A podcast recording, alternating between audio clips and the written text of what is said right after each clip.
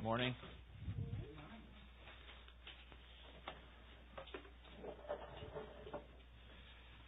Let me begin with... Church I grew up in. Oh, yeah? It looks almost identical to that. We'll have to zoom in and see if uh, we can see a picture of you. All right, let's uh, pray and we'll get started. Father, thank you for this time. We uh, do pray for uh, Bill Wilson this morning. We pray that you would be with him and, and uh, help him to be strengthened with the therapy coming up. And uh, we pray that you'd give wisdom uh, as there's a potential surgery still. And uh, we just ask for your help in his life. Thank you for uh, your word and how it instructs us and how it shows us uh, what you expect of us and of our church and how to interpret the Scriptures. We ask for your help as we do that. In Jesus' name, amen. Bill did not have surgery on Friday. He uh, he um, still having trouble with his legs, and um, but uh, he's supposed to find out, I think, this Tuesday what the next step is. So he, he is supposed to have therapy. Um, uh, at the very least. So do be in prayer for him. Well, this morning we want to look at the church and dispensationalism.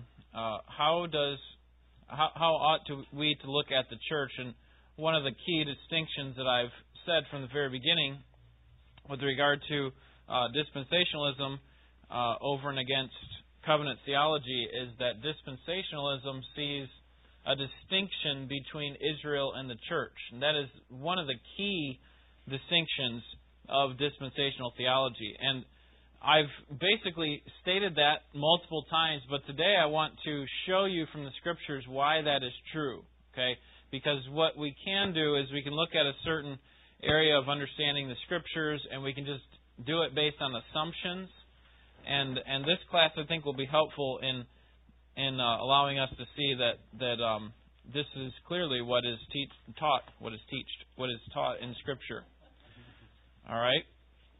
So, um, let me just give a, uh, the distinction here that that's set up. That if we want to look at the difference between covenant theology or dispensational theology and covenant theology, um, there are two things that separate them with regard to their understanding of the church. One is the timing timing of its beginning. Okay, when does the church begin in the Scriptures? And then secondly, what is the nature of the church? What what is the makeup of, what is the essence of the church? Okay, so those two things really distinguish both of these areas of theology, and today we want to pursue what both of those are. First, the time of the church's beginning. What do you think people who follow covenant theology see as the beginning of the church? What what time period do they do you think they think it begins? No. Okay. Probably actually before that. Okay, if we want to be real generic, we just say the Old Testament. Remember, because covenant theology sees the church and Israel as the same, right? So when does Israel begin? Before that, right? Abraham, Abrahamic covenant. Israel always points themselves back to Abraham. Actually, there are some covenant uh, people who believe that that it goes back, the church that is, goes all the way back to Adam. Okay, because they see that all believers of all time are exactly the same.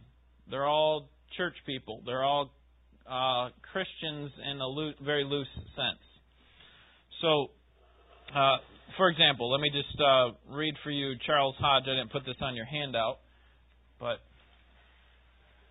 Charles Hodge, uh, he is a, a person who follows covenant theology. He says the church under the new dispensation is identical with that under the old. Okay, so there's the key thing. The church is identical as it was in the Old Testament, is what he's saying. Not a new church, but one and the same. It's the same olive tree. It's founded on the same covenant, the covenant made with Abraham. And so what we need to to be able to argue for or defend against is whether or not the church actually started with Abraham. Okay, there are some, again, who, who take it all the way back to Adam, but for the most part they point back to um, to Abraham. When do you think? Uh, when do you? Th- when, when do you suppose the church started according to our understanding of uh, of the Scriptures? When do you think the church started? Okay, a little bit after that. Pentecost, right? Pentecost, okay? So the church was a part of God's plan. This is not something that was like, okay, now we got to figure out something new. God, God obviously had this in His plan from eternity past. But it starts here at, at Pentecost. All right, so there's the difference. Abraham or Adam for covenant covenant theology, and then we see it starting here after the resurrection at Pentecost. So let me give you five proofs from the Scriptures that the church did not exist before Pentecost. Five proofs for why the church did not exist before Pentecost. Number one, the church was formed by the baptism of the Holy Spirit. The church was formed by the baptism of the Holy Spirit. Turn to First Corinthians chapter twelve, and we're going to be bouncing around to several passages of Scripture this morning, and I may ask you to read a couple of those. So,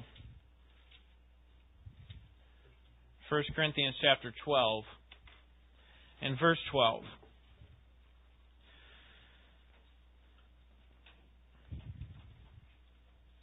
For even as the body is one, and yet has many members, and all the members of the body, though they are men, though they are many, are one body, so also is Christ. For by one Spirit we were all baptized into one body, whether Jews or Greek, whether slaves or free, and we are all made to drink of one Spirit. Okay, so verse thirteen says, for by one Spirit we were all baptized into one body. This is talking about the baptism of the Holy Spirit. This is this happens to every single believer since the time of Pentecost all the way until the time of the rapture, that people will be baptized into the body of Christ. That is, that they are uh, positionally put into a place of, of connection with Christ's body. Okay, that we are made one with Him, with all the other believers. The expression of that, the way that we... Uh, because that does happen automatically at salvation, okay, the baptism of the Spirit, we are to join ourselves to a local church. Okay, that's the expression of it. Similar to um, uh, the idea of uh, uh, baptism. Okay, baptism of the Spirit should be expressed in, in the baptism, uh, the water baptism, that is. Um So because we're made members of Christ's body, we should be made members of Christ's church, a local church specifically. All right, so here we have uh, what is uh, clearly speaking of, I think, a universal body of Christ, a universal, that all people are joined to the one body of Christ. Now turn to Acts chapter nineteen. Because here we see that the baptism of the Spirit was not something that happened to Old Testament saints.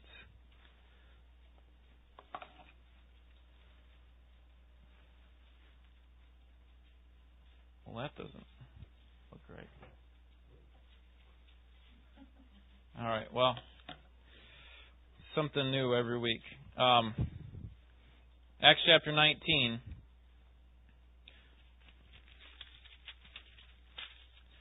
Let's read verses uh, one through four. It happened that while Apollos was at Corinth, Paul passed through the upper country and came to Ephesus and found some disciples. He said to them, did you receive the Holy Spirit when you believed? And they said to him, no, we have not even heard whether there is a Holy Spirit. And he said, into what then were you baptized? And they said, into John's baptism. Okay, here Paul arrives in Ephesus and he speaks to them as believers. Look at verse one. At the end of the verse, it says, he found some disciples. And then notice the question he asks in verse two. Did you receive the Holy Spirit when you believed? Now, to us, this doesn't make a whole lot of sense. When you believe, you receive the Holy Spirit. Why would they not receive the Holy Spirit? All right, and I think the answer to that question comes um, in our understanding of in what way they're receiving the Holy Spirit. Okay, because we understand that no person can come to belief in God without the Holy Spirit. Okay, uh, even in the Old Testament. an Old Testament saint would have to come to faith in God, but he'd, have, he'd do it through the power of the Spirit. The Spirit would, would be the one that would take the Word and implant it in his heart, turn that, as uh, Jeremiah says, turn that heart of stone into flesh. Hey, that's the work of the Holy Spirit. So what we have here are actually believers. Okay, they're believers, and they have received the Holy Spirit in some sense, but they don't understand in what sense Paul's talking about. Paul says, did you receive the Holy Spirit? And uh, and they said, well, actually, notice verse three, uh, we were baptized into John's baptism. Okay, now turn, keep a finger here because we're going to come back here, but turn to Mark chapter one because I want to show you what John was preaching first, and then I'll show you what his baptism meant. First, what was John preaching? John chapter one, verse four. John the Baptist appeared in the wilderness, preaching a baptism of repentance for the forgiveness of sins. Okay, so now turn to chapter eleven, verse thirty. So John's preaching a baptism for repentance for the forgiveness of sins. John chapter eleven. And uh, here Jesus is questioned. Or, yeah, he's questioned. Verse twenty-seven, um, they began asking him, by what authority do you do, do these things? And Jesus says, here, I'll tell you what. I'll answer your question if you answer mine. All right? And here's his question, verse twenty-nine. I will ask you one question and you answer me. Then I'll tell you by what authority I do these things. Was the baptism of John from heaven or from men? Answer me. All right, so so here he puts them into a little bit of a quandary. They know that if they say it was uh, from men, then uh, then the crowd would riot against them. But if they said that it was from heaven, that is from God, then Jesus would say to them, well, then why didn't you believe in it? Okay, so they recognize that John's baptism is actually from heaven, but because they don't want to answer that question, because they would have to believe, then they equivocate, and they say, you know what, we don't know when they really did. Mark lays out the commentary, what they were thinking, and, and so on. It's very, uh, it's a very interesting passage to, to study. Okay, but the point that I'm trying to make from this passage is that John's baptism was from heaven. It wasn't another gospel. Okay, it was it was the same gospel with more revelation than there was before in the Old Testament. John's preaching a baptism of repentance for the forgiveness of sins. In fact, uh, I have a, I have Luke chapter three, verse sixteen there on your handout. It says, John answered and said to them all, as for me, I baptize you with water, but one is coming who is mightier than I, and I'm not fit to untie the thongs of his sandals. He will baptize you with the Holy Spirit and fire. So John's saying, listen, I'm not baptizing you in the way that Christ will baptize you. And Christ is going to baptize you with the Holy Spirit. He's going to bring uh, the Holy Spirit with great power. That's not that's not my message. Okay? I'm pointing forward to Him who will do that. And notice that that um, that this is going to happen in Acts chapter one, verses four through five. You see that at the bottom of your handout. Gathering them together, He commanded them not to leave Jerusalem, but to wait for what the Father had promised, which he said, you heard of from me, for John baptized with water, but you will be baptized with the Holy Spirit not many days from now. Okay, not many days from now. When were they talking about there? Talking about Pentecost. Okay, we're in Acts one, we just read. Acts two is when Pentecost happens. That's when the baptism of the Holy Spirit comes on. That's when the church begins. So now turn back to Acts chapter nineteen, because what I want to show you is that these people were believers, but they were not Christians. Okay, let me let me just uh, hope you understand the difference. All right, I'm having. Yeah.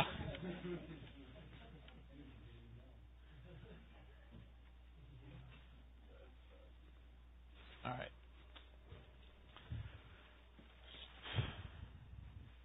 This gives you time to, you know, kind of take all this stuff in, think about it. All right. I want I want you to understand the difference between believers and Christians. Okay?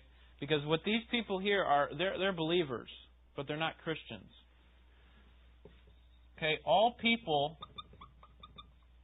who come to faith in God from the time of Adam all the way till the end of of uh, of the kingdom, those would be considered believers. Okay, do you understand that? We could call, also call them saints. Hebrews ten, Hebrews eleven calls them saints of old, right? So they're they're Old Testament saints. We have, so we have in here Old Testament saints. Okay, one portion of that. These are all the people that got saved from the time of Adam all the way to the time of Pentecost. You have tribulation saints. This is not very helpful, just kind of writing anywhere, but is there tribulation saints? And then you have Christians. Okay, so Christians are actually a subset of believers.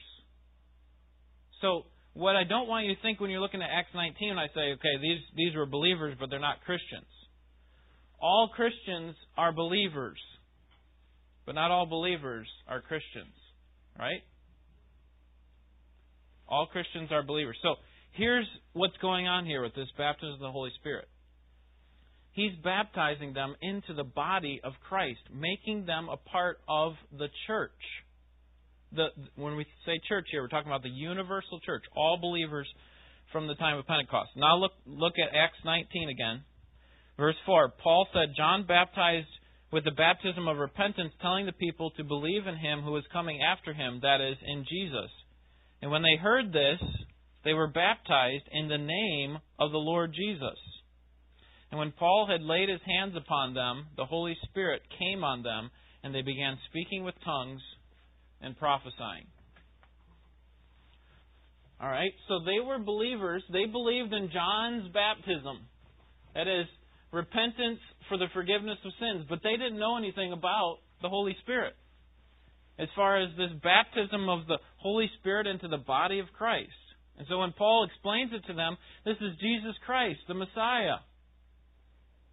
Then that's when they receive the Holy Spirit. And then they're added to the church. Okay? Um, let me take you to the next one. Any questions on that? Does that make sense? The church was formed by the baptism of the Holy Spirit. All right, the way that we get entrance into the universal body of Christ is by being baptized in the Holy Spirit. That didn't happen with Old Testament saints. All right, number two. Second reason we know that the church did not exist in the Old Testament, or before Pentecost, we should say, is because the Holy Spirit related with believers in unique ways. That is, unique from how he dealt with people in the Old Testament. Uh, we know this uh, for several reasons. Jesus promised that the Holy Spirit would come in a special way. He said, unless I go away from you, the Holy Spirit, the Comforter, cannot come. Okay, the Comforter can't come. What he was saying is uh, that the Holy Spirit cannot come and baptize you into my body until I go. Yes. That's what I was thinking of when you asked that question earlier. What's that? Yep. I was trying to figure out, okay, when he left, he said the Holy Spirit would come, so I was trying to figure out, okay, if he... Right. At what point does he... When he ascended, when he resurrected, or did we have the gap when there was nothing there until Pentecost? I mean, right, there was a gap, yeah. But his point was that after I go away, not... He didn't say immediately after, the very second after I go away. But he said after I go away, then the hum- Comforter will come. So... So Acts one is when he actually go, ascends into heaven, Acts one eleven. And then they go and pray. He says, just wait here in the room. And they stay and they pray for the Holy Spirit to come upon them. And Acts two is when he actually comes. Okay, then the Holy Spirit comes. So yeah, you do have a period of uh, several days, I think, before the Holy Spirit actually comes. See, I thought that was a special blessing at Pentecost, as opposed to the Holy Spirit entering people. Yeah, well, there's multiple things that happened there. One is they had the ability to speak in tongues, which uh, basically showed their um, it, it showed the credibility of the message that they were going to be proclaiming. Okay, but it also baptized them into the body of Christ. But that couldn't happen here. We'll, we'll talk about this more as we move on, because um, uh, we're going to see that he had to be ascended at the very least. Um. So the, the Comforter didn't come while Christ was there. J- Jesus talks about this in John fourteen and John sixteen. The church confirmed that it was something new. Turn to Acts chapter eleven. The church confirmed that, that this was something new. Can someone read verses fifteen and sixteen for us?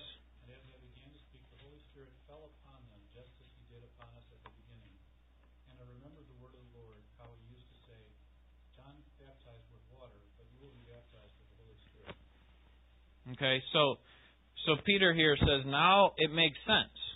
John used to say that. He used to say, I will baptize you with water, but he will baptize you with the Holy Spirit. So when the Holy Spirit came on us, it made sense that this was something brand new, that the, that the Holy Spirit would work in this way. Turn to Ephesians chapter three, because we see here that, that this is the mystery that Paul was talking about. That is the mystery of the church. That this church was really brand new in their minds.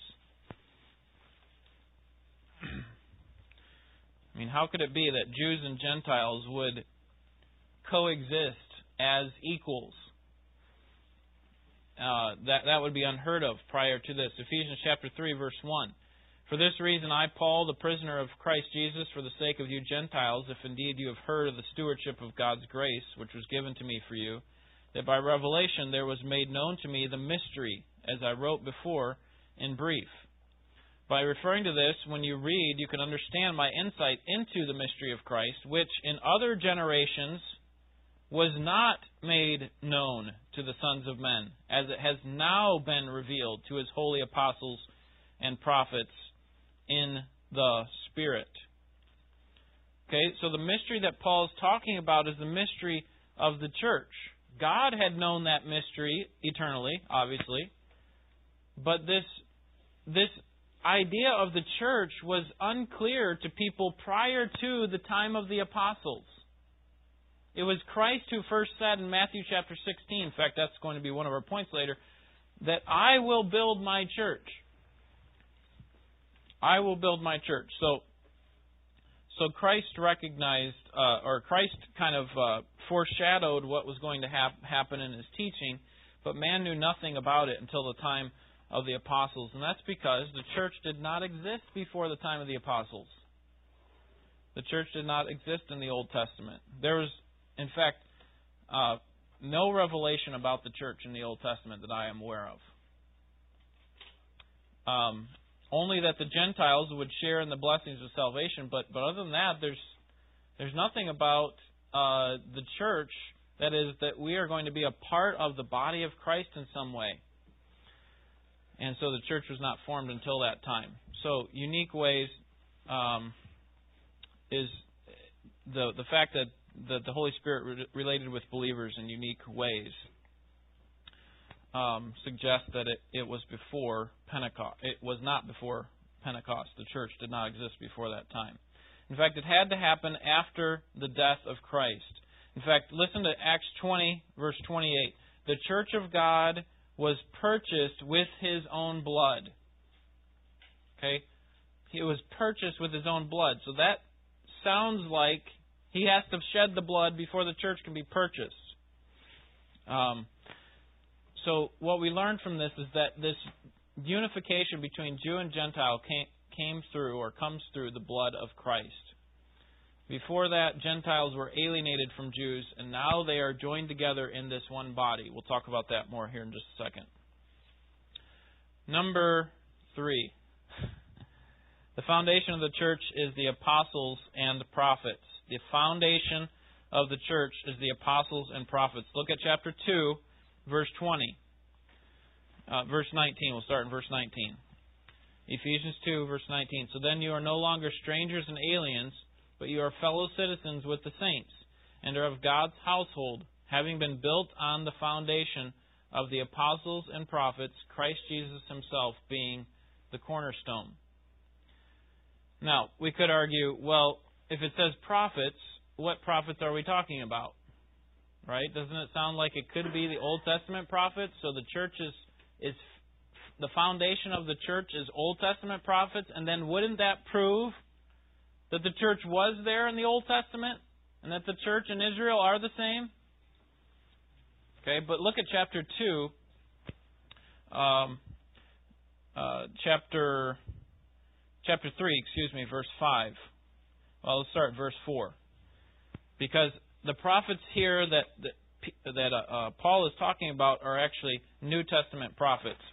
By referring to this, verse four, when you read, you when you read, you can understand my insight into the mystery of Christ, which in other generations was not made known to the sons of men, as it has, and here's the key word, now been revealed to his holy apostles and prophets in the Spirit.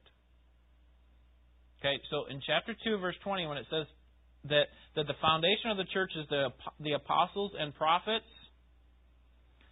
then the apostles and prophets that Paul are, is talking about, we can find from the context, three five, the apostles and prophets who have now received this revelation. Okay, so what we're talking about here is is uh, the New Testament prophets. So the foundation is the apostles and New Testament prophets. Number four, Christ promised to build his church. Familiar passage, Matthew chapter sixteen. Christ says, "I will build my church." Now, prior to that, Matthew chapter sixteen, Jesus had presented himself to, to Israel as their Messiah. What did they do? What did Israel do as a result of Jesus coming to them as their Messiah? They rejected him, right? So they rejected Jesus as Messiah. He said, listen, the kingdom of God is near. If you will just accept me, the kingdom of God will come. And they rejected him. And so Jesus changes his program.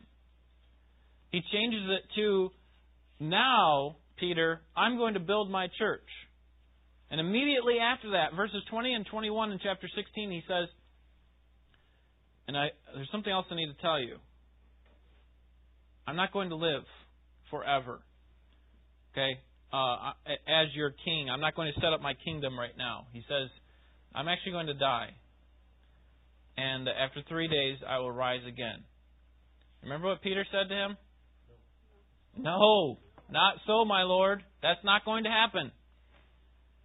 And Jesus said, get behind me, Satan. Okay, Jesus was starting to lay out his new program for the church. He's saying, verse eighteen, I will build my church.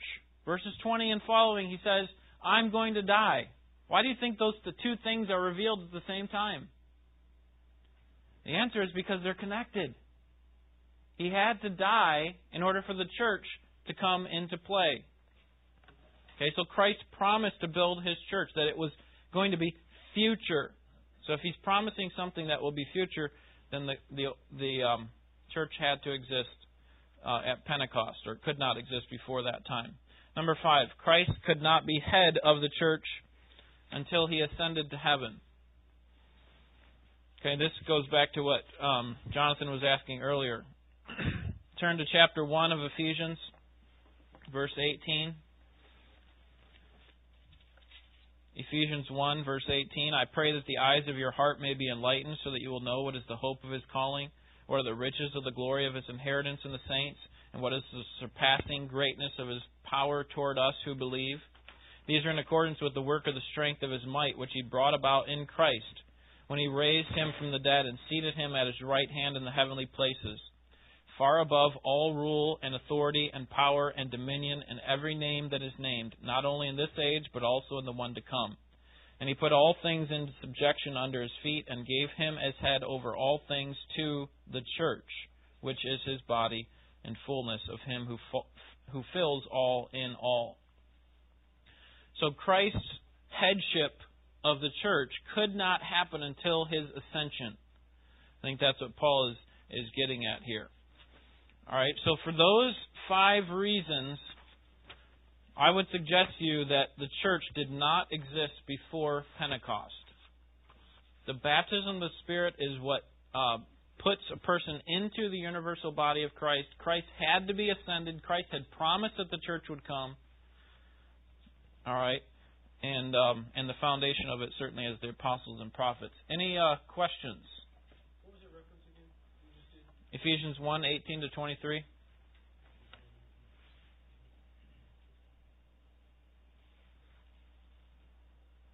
Yep. Any questions? All right. Clear as mud. All right. So there are two two distinctions primarily between dispensational theology and covenant theology with regard to their understanding of the church. One is the timing. Okay, they say that, that it begins with Abraham. We say it begins at Pentecost. The second is the nature of the church. Now, covenant theology sees the church as con, uh, a continuing covenant uh, community. Let me uh, get off of there. There we go. Um, I better go to the first one here for you. Write down all the answers. All right. The covenant theology sees the church as a continual covenanted, uh, covenanted community of God's people throughout history. They would say that the church consists of all people who had the covenant of grace. Here's what one uh, of their um, followers, or one of the people that follow, understand this way, Louis Berkhof, famous theologian. The church existed in the old dispensation as well as in the new, and was essentially the same in both. Okay, so so here's where they come up with their understanding that the church and Israel are the same, because of part part part a lot of it has to do with their understanding of the timing of it, but it also under, comes down to their, the nature of the church, that the church and Israel are the same, that there's no distinctive groups of saints. Okay, so that circle that I made earlier, I was saying there's, you know, you compartmentalize all the different believers or saints. They would say, no, they're all church saints. They're all a part of the church. That all saints of history have been members of, or are members of the church. And they say that same thing is true in the tribulation. Um, and as a result, there's only one resurrection. And so what this is going to affect, and this is why... Okay, this is why this teaching is so important. It's going to affect our understanding of the end time events.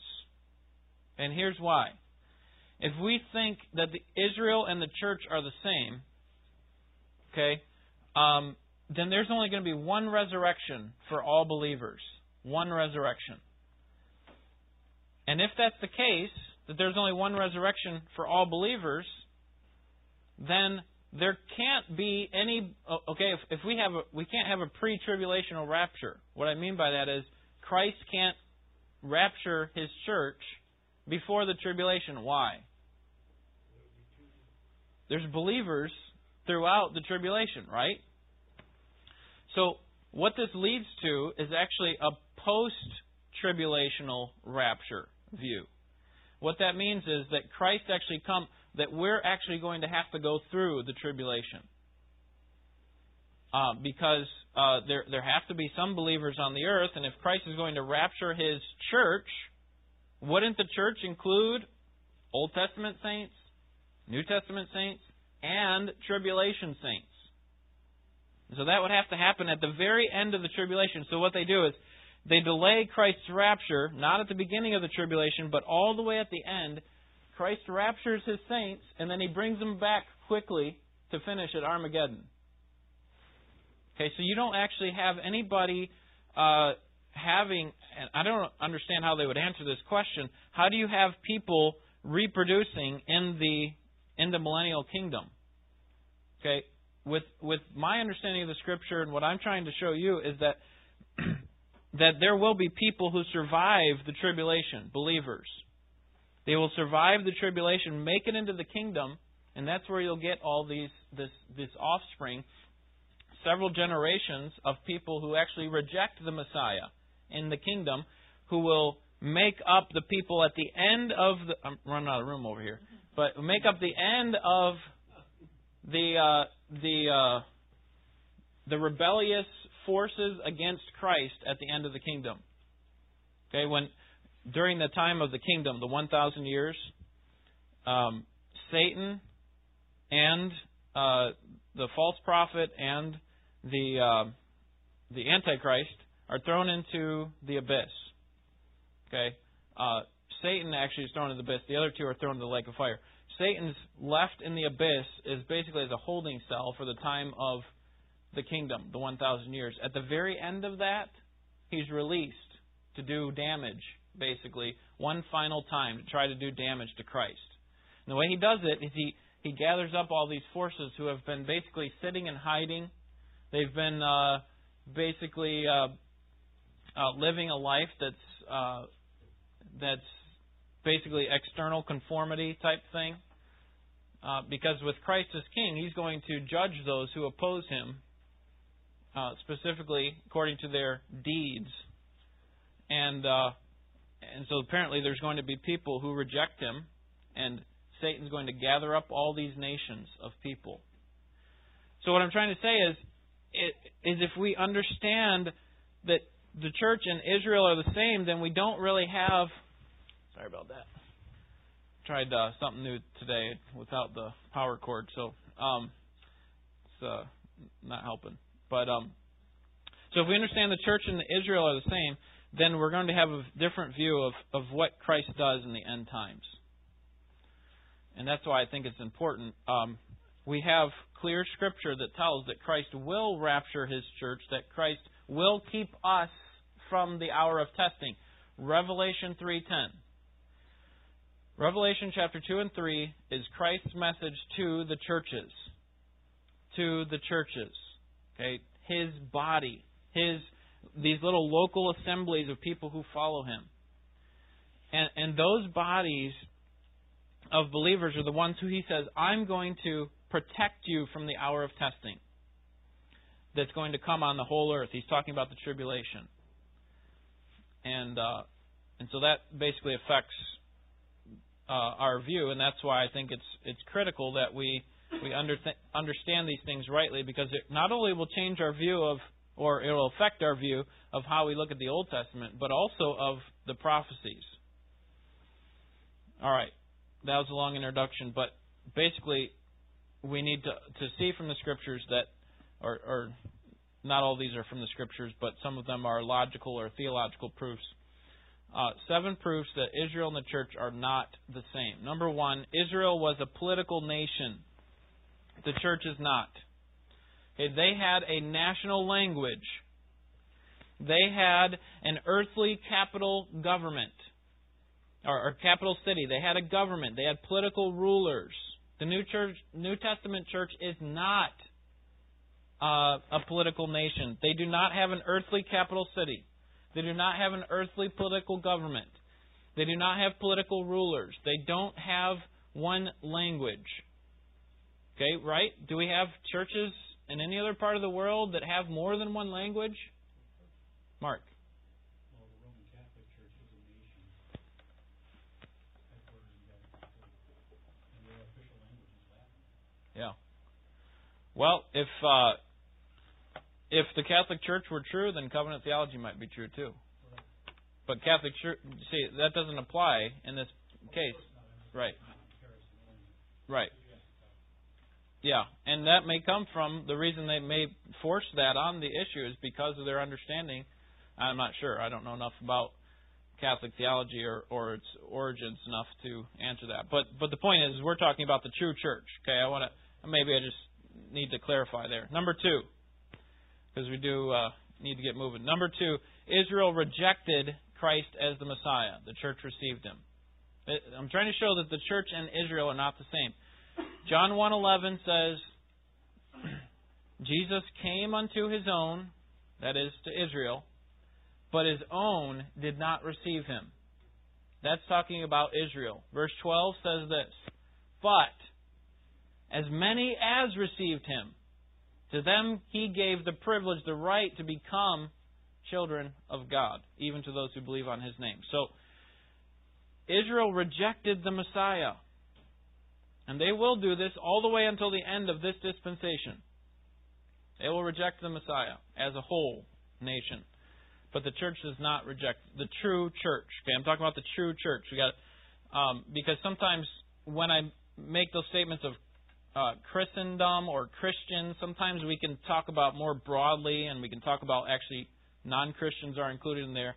But but again, true church received him. Number three, we know they're distinct because Israel persecuted the church. Right? Start with Acts four and start working your way through Acts, and and you find that the people of Israel actually hated the church and they persecuted the church. So if Israel and the church are the same, how does this happen? Right? Number four. Uncircumcised Gentiles were always excluded from Israel. However, there are no Jewish requirements to be a part of the church. Okay? Uncircumcised Gentiles were always excluded from Israel. If you wanted to become a proselyte, a member of the Israel, uh, the Jewish covenant community, as a man you would have to be circumcised, or you would be completely excluded from all the blessings that come. Now we know that's not the case now because of Acts fifteen. Acts fifteen is the Jerusalem Council. And uh, J- James there and Peter, uh, James I believe was the pastor of the Jerusalem church, and Peter and several other people on the council, many of the apostles I think were there, if not all of them, and, and they talk about, okay, in past times Gentiles had to be circumcised in order to come into our community. What about now with regard to the church? You know how they came down? They said, we can't force this on them. Okay, all people are are allowed to be a part of the local church, Jew and Gentile. Number five, Israel was made up of believers and unbelievers. The true church is made up only of believers. Okay, do you recognize that Israel had a special covenant with God, but you could be a part of Israel and receive some of those blessings? But you can't receive some of the blessings that are designed for the true church if you're not a member of the true church. When I say that, I'm talking about universally. If you're not a believer, a Christian. Okay, so the true church is not made up of, of unbelievers, whereas Israel did include some unbelievers. Okay, so again, this is trying to show that, that the church and Israel are distinct. Number six, Scripture never calls saved Jews the church of God. In fact, in First Corinthians chapter ten, verse thirty-two, it distinguishes between the Jews and the church of God. Now, again, the Jews can be a subset of the church. Now, this this is why this transition is in Acts is so critical to understand. Because now the Jews can be a part of the church. But before, it was like this. Okay, this was God's program. If you wanted to be uh, receiving God's blessing, you had to be a Jew. So Gentiles had to become, in some way, a Jew. They had to become, become a Jew by right. But this changes. Okay, with with God working through the church, and the Jews are actually become a subset of the church. And that's why Acts is such a transitional book. It's transitioning from a completely different way of life. The Jews are never called the church of God, so so we can't say that they are equal. Then finally, Paul teaches that they are distinct in Romans chapter eleven. He teaches that the Old Testament Israel and the church are distinct. He states that Old Testament Israel was in the place of God's blessing, but because they rejected Christ in unbelief, they are temporarily removed from his blessing. The new church has now been put in the place of blessing. Now the Jews are going to be at the center of what God's doing in the future, at the tribulation particularly. But right now it's the church. So historically it was, okay, if we wanted to look at if we wanted to look at God's blessing,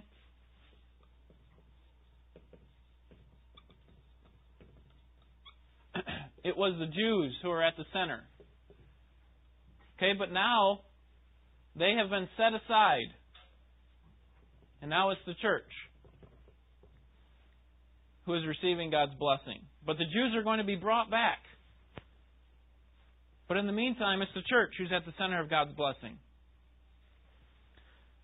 And that's what Paul's teaching in Romans chapter eleven. The Jews, at the end of the tribulation, will receive, as a nation, they will receive Christ. They will accept Him. Many of them will be killed. Um, but there will be many who will remain, and they will receive Him, and that's when their King will come, the Messiah. All right, so the two main distinctions when it comes to our understanding of the church is the timing of the church and the nature of the church.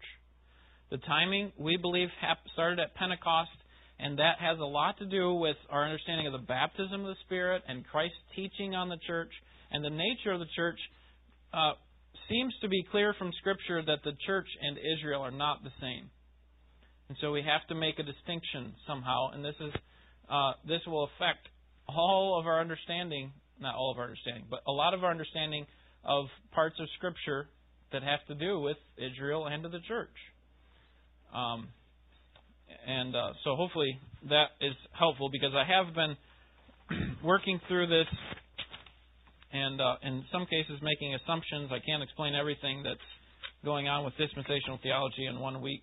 I have a hard time just doing what I have to do, uh, what's given in that section. But hopefully that's helpful, because I don't want you just to assume, okay, the church and Israel are distinct. I want you to be able to see that from the Scripture. So I, I loaded you up on that handout with lots of other scriptures that we didn't have time to look at, and so I'd encourage you, uh, particularly if you're still thinking through this and trying to wrestle with these things in your minds, to to, to um, take a look at that. Any questions or comments?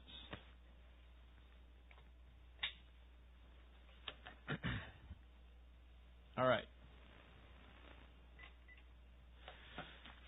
Okay, next week we're going to look at the end times and dispensationalism. Again, this is going to, um, our understanding of, of how God lays out His program affects uh, our view of the end times. And so we'll look at that next week.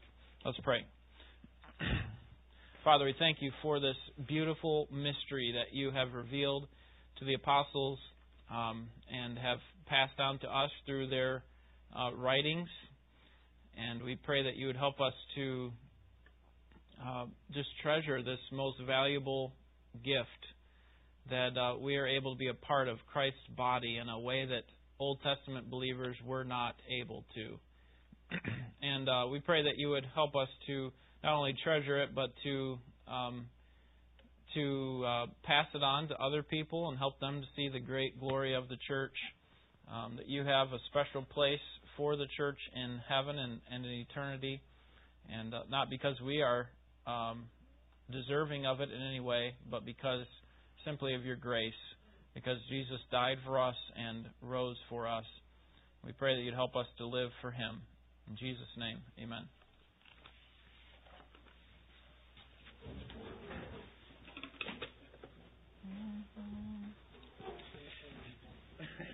amen.